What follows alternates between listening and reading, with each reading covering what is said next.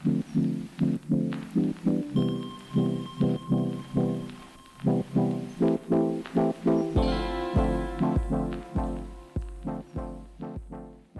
Wednesday, Razorback fans. Three days away from Arkansas versus BYU in Provo, Utah at LaVell Edwards Stadium. It'll be the first time that these two teams have ever met on the gridiron. Two teams that really need a win. We talked about that yesterday, um, where Arkansas is at, where BYU is at. But both of these teams coming off of a loss, Arkansas coming off of three losses. But you're looking at a BYU team who is four and two now. They've got losses to Oregon and Notre Dame, and of course, you know Arkansas has three straight losses to A&M, Alabama, and Mississippi State. So we're going to talk about BYU, the the team they are, the challenge that they present for Arkansas. We'll hit some headlines uh, of what's going on with this Razorback football team as far as what we saw at practice, what we heard from some players, all that here on the Gridiron Hawks podcast today. I'm Mason Choate. I've got Robert Stewart and Alex Trader with me. We're from hawgbeat.com, H A W G B E A T.com. Go visit it. A lot of great content, uh, basketball information, because that's getting started up. Uh, my what BYU head coach Kalani Sitake said about Arkansas. That's always a popular story. Plenty of videos, podcasts. Alex has the recruiting stuff going on. All of that at hawgbeat.com. All right, boys. Um, let's hit the headlines. Let's talk about what happened at practice on Tuesday. Not really a whole lot, to be quite honest. Jadon Haselwood still in green. Um, he he's in green basically every practice, so that's not really news anymore. Um, Matt Landers dropped a pass. Uh, it was a it was a dot from KJ Jefferson. It was a 50-50 ball, threw it over the shoulder, was right in the bread, bread basket. Landers dropped it.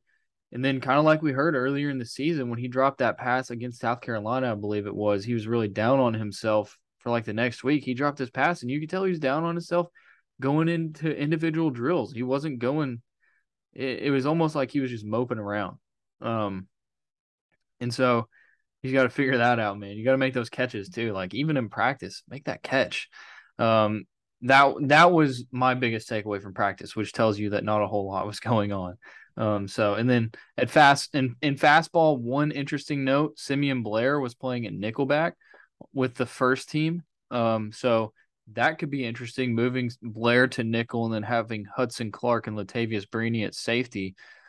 I mean, got to do what you can. Got to mix some stuff up, right, Robert? Right. I mean, we talked about it yesterday. I mean, you can't can't keep doing the same things and I expect things to change for the better. So good right. good for them for for trying something different. Yeah. Alex, we didn't talk to you yesterday and Robert and I really just kind of talked about what is what does Arkansas got to do? Guys that got to step up um, for this team moving forward. You're halfway through the schedule. You're three and three. There's glaring issues defensively. There's some glaring issues offensively. Um, I need to bring up that stat that Stu Hog had. So, Alex, I'm going to let you talk about maybe some guys that you think should step up because we didn't get your opinion yesterday uh, while I look for this stat. Yeah, really, it's both sides of the of the you know passing game. Uh, the, the, offense hasn't been able to pass the ball effectively throughout or for a an entire game throughout this season. You see bits and flashes where you like what, what's going on with the passing game, and then it's immediately stalled out by a trick play or um, a, a, missed throw by KJ it, it, or a drop by, by a guy like Matt Landers. It's just not been consistent enough to go out and, and really expect to go be a, a nine win team, an eight win team. It's not at that level. And, and, you know, hopefully KJ coming off this injury has been able to, to shore up some of those passes that he's been missing. The receivers need to get in sync because at this point last season, you had a couple guys making drops. Uh, Warren Thompson, one that, that comes to mind, but you also had Treylon Burks out there on the outside that was able to, to pick up a lot of that slack. There's no Treylon Burks in this lineup, and, so the team has to come together. Um, then the group really just has to start playing better. Otherwise, you're really not going to realize that goal. And then the defensive backfield, just so far this season, I get there's injuries that's not an excuse for how bad they've looked at most of the times this season. Uh, even when they weren't getting absolutely lit up, it was a lot of times because quarterbacks were missing throws. You're getting into that point in your schedule where you're not going to see as many missed throws. Um, so, so you really do need to, like you said, maybe they they just need to move the chess pieces around. Maybe they need to give some new guys a chance because if you're going to be getting torched anyway, you may as well start seeing some new faces rolling and give them at least an opportunity. All right. Um, I found the stat. Also, Alex, I agree with you on the receivers. I think a lot of people are starting to recognize that Ketron Jackson definitely needs to be starting at wide receiver. Uh, Tuesday's practice, Ketron was with the first team in fastball. Warren Thompson with the second team. We know fastball depth charts don't mean a whole lot, but interesting note. I think that Ketron should be a starter at this point based on what you've seen from him in game. Uh, this is from Corey Stewart. You might know him as Stu Hog on YouTube. He, he puts a lot of the baseball highlights for Arkansas baseball.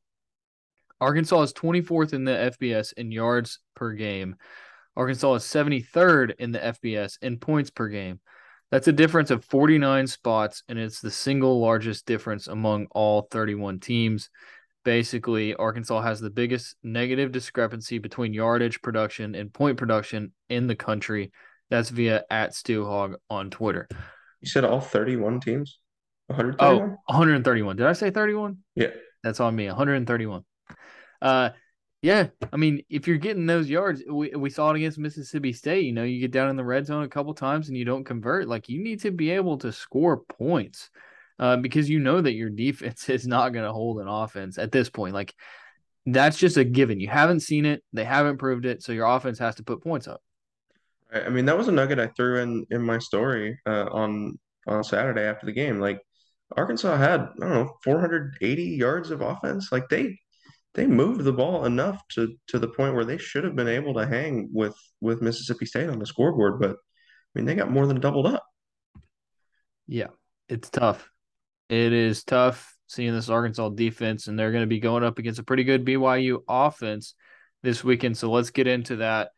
We're not going to have a BYU beat writer on this week. Um, for those loyal listeners of the Gridiron Hawks podcast who look forward to that episode. Uh, so this is our BYU preview. Um, now, here's the thing we do not cover BYU football, so we're not claiming to be experts, but we have looked into some stuff and we're going to give you some insight that you might not be able to get uh, if you don't have the time or you don't want to. So, quarterback Jaren Hall, talented, talented quarterback. He's got uh, just over 1,500 passing yards, 14 touchdowns, two interceptions on the season, completing 68.6% of his passes. So he's a talented quarterback. He's got a couple good targets as far as wide receivers go. Cody Epps leads the team with 25 catches, 298 yards, five touchdowns. He's their guy. He's their safety blanket. And then they've got a burner, Keanu Hill, uh, averaging almost 20 yards per catch. He's got 334 yards receiving, and he's got some long catches as well, four touchdowns. So, I mean, another week, another talented quarterback that Arkansas is going to have to face, and uh, a talented wide receiver core. You look at the quarterbacks that they have faced the past two weeks. I mean, Bryce Young, which we know that he went out in the second quarter. Um, but when Bryce Young was in the game, I mean, Arkansas had no answer, which is what you expected. And then Will Rogers, who is Will Rogers, and it's the Mississippi State air raid offense. And now you're going to be going up against another great quarterback in Jaren Hall for BYU. We just watched Will Rogers set the SEC record for completions in a career previously held by Aaron Murray in 52 games at Georgia. Rogers did it in 28. So he, he, Rogers is up there. Uh, now, move, moving on to Jaren Hall, did I hear you say that he was he was questionable for this game? Yeah, I, I was listening to Kalani Sitake's press conference on Monday, and he was talking. He was asked about Jaren Hall if he's healthy, and the way I understood what Sitake said was basically, yeah, I mean, he's beat up, but we need him to play. He he needs to play for us. Uh, it's unfortunate that he's hurt, but he's got to play. So as far as I know, he's going to play. It seems like that's what's going to happen, but you know, he might be dealing with something. I don't know specific what exactly he's dealing with. So shifting topics for just a just a second here. It would be safe to assume that the line moving, the, the spread moving would would have more to do with with KJ Jefferson than Jaren Hall. Yeah, I would. I mean, like it's got to be KJ Jefferson, right? I, mean, I would think so. For I mean, for those of you who are unfamiliar with what we're talking about, it was originally BYU minus three, three and a half. Right now, Arkansas is the favorite by a point and a half. Yeah, um, something like that. I'm I'm looking at I'm looking to see Jaren Hall. So Sitake initially uh, said that Hall might not have been 100% healthy after he threw for a season low 120 yards and two touchdowns against Notre Dame. But he walked back any speculation after Hall denied any significant injury. So Sitake said, no, Hall said, everybody's dinged up. Everybody has a thing. I felt 100%. Earlier in the week was a different story, but tonight it felt great. That was on Saturday. Uh, contrary to popular belief, there's no shoulder injury. I feel good. So there you go. That's your answer. Um, Arkansas's quarterback should be good. KJ Jefferson, as you mentioned, Robert, that's probably why the line is moving. Um, but this is a BYU defense that's talented as well. You look at their linebacker core; they got two really, really good linebackers in Ben Bywater and Max Tooley. Uh, between the two of them, five interceptions. They're the only players on that defense to have interceptions, and they got five of them apiece. Uh, Bywater leads the team with 46 tackles, Tooley 42 tackles.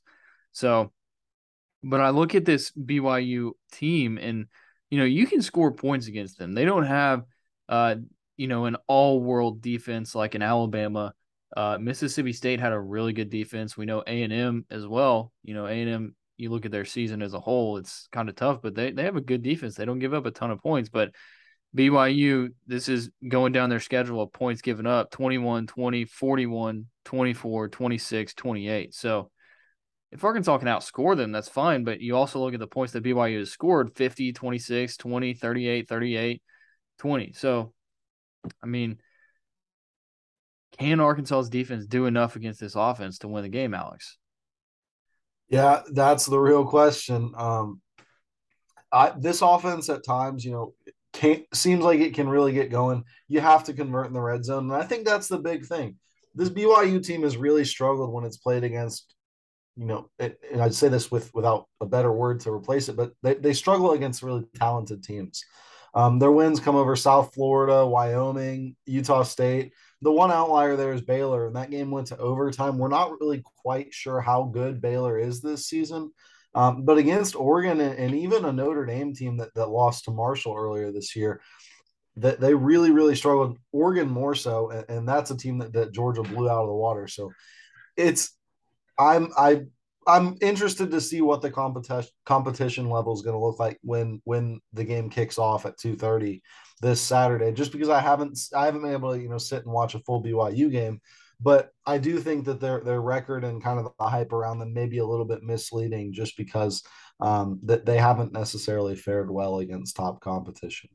I'm I'm with you there. I I really have no expectations considering that this is you know an SEC team. Maybe maybe it's a mediocre SEC team uh, uh, against a, a, team that's not from the SEC. I mean, it's it's not a secret that uh, you know Arkansas plays in the best league in the country. Um, and then you know something that that uh, Jordan Dominic and the guys we talked to Tuesday night uh, were pointing out is that you know the the the Cougars have an SEC sized offensive line. They they have the size of an SEC team, but do they have the talent of an SEC team? We'll find out. Yeah, BYU, uh, a very another very experienced team, kind of like they Arkansas faced against uh, Mississippi State last week. But it's so tough with these out of conference games, especially in the middle of the season. Like I remember when they played Missouri State, you know, it's you got to you're basically learning a new team that you know nothing about. At least in the SEC because you're covering an SEC team, you at least know something about the other teams at, at a minimum. Um, I'm looking at total offense. Arkansas is number 24 in the country, BYU number 59. So they got them beat there. BYU definitely has Arkansas beaten total defense though. So, um, it's tough. I, I saw. I wonder what you guys think about the the home field advantage because this this is going to be a sold out game. Looks like they're going to do a whiteout. BYU is going to be wearing custom uniforms. It seems like at least on the BYU side of things, they're trying to give themselves every advantage that they can get. You, you wear a custom uniform, that's going to fire the players up. I mean, a whiteout is always cool, no matter where it's at. And then also, huh? It's also a homecoming for BYU. I did not know that. And then also a sold out crowd. I mean, like we we know Arkansas has been practicing with crowd noise inside the in, indoor facility, but it's going to be a tough atmosphere. It's probably going to be the toughest road test that Arkansas has faced. Like, no offense to Miss, actually offense to Mississippi State after their fans, the stuff that they came at me with. Um, but, Brandon Walker leading the charge there. That was I know, uh, Alex. That's man. your boy too. What the heck? Get your boy. No, you no no no. What happened there? You saw his real response to what you said, and then he came back a little bit later and hit his added his persona to it. It was perfectly executed. And credit to you, Mason. I texted you this on the side, but you weren't one of those, you know, old heads who was going to get upset about it. You understood what was going on. You played along with it. So credit to you. Uh, favorable impression of HawgBeat from Barstool. I'm sure. I think you can print that headline now.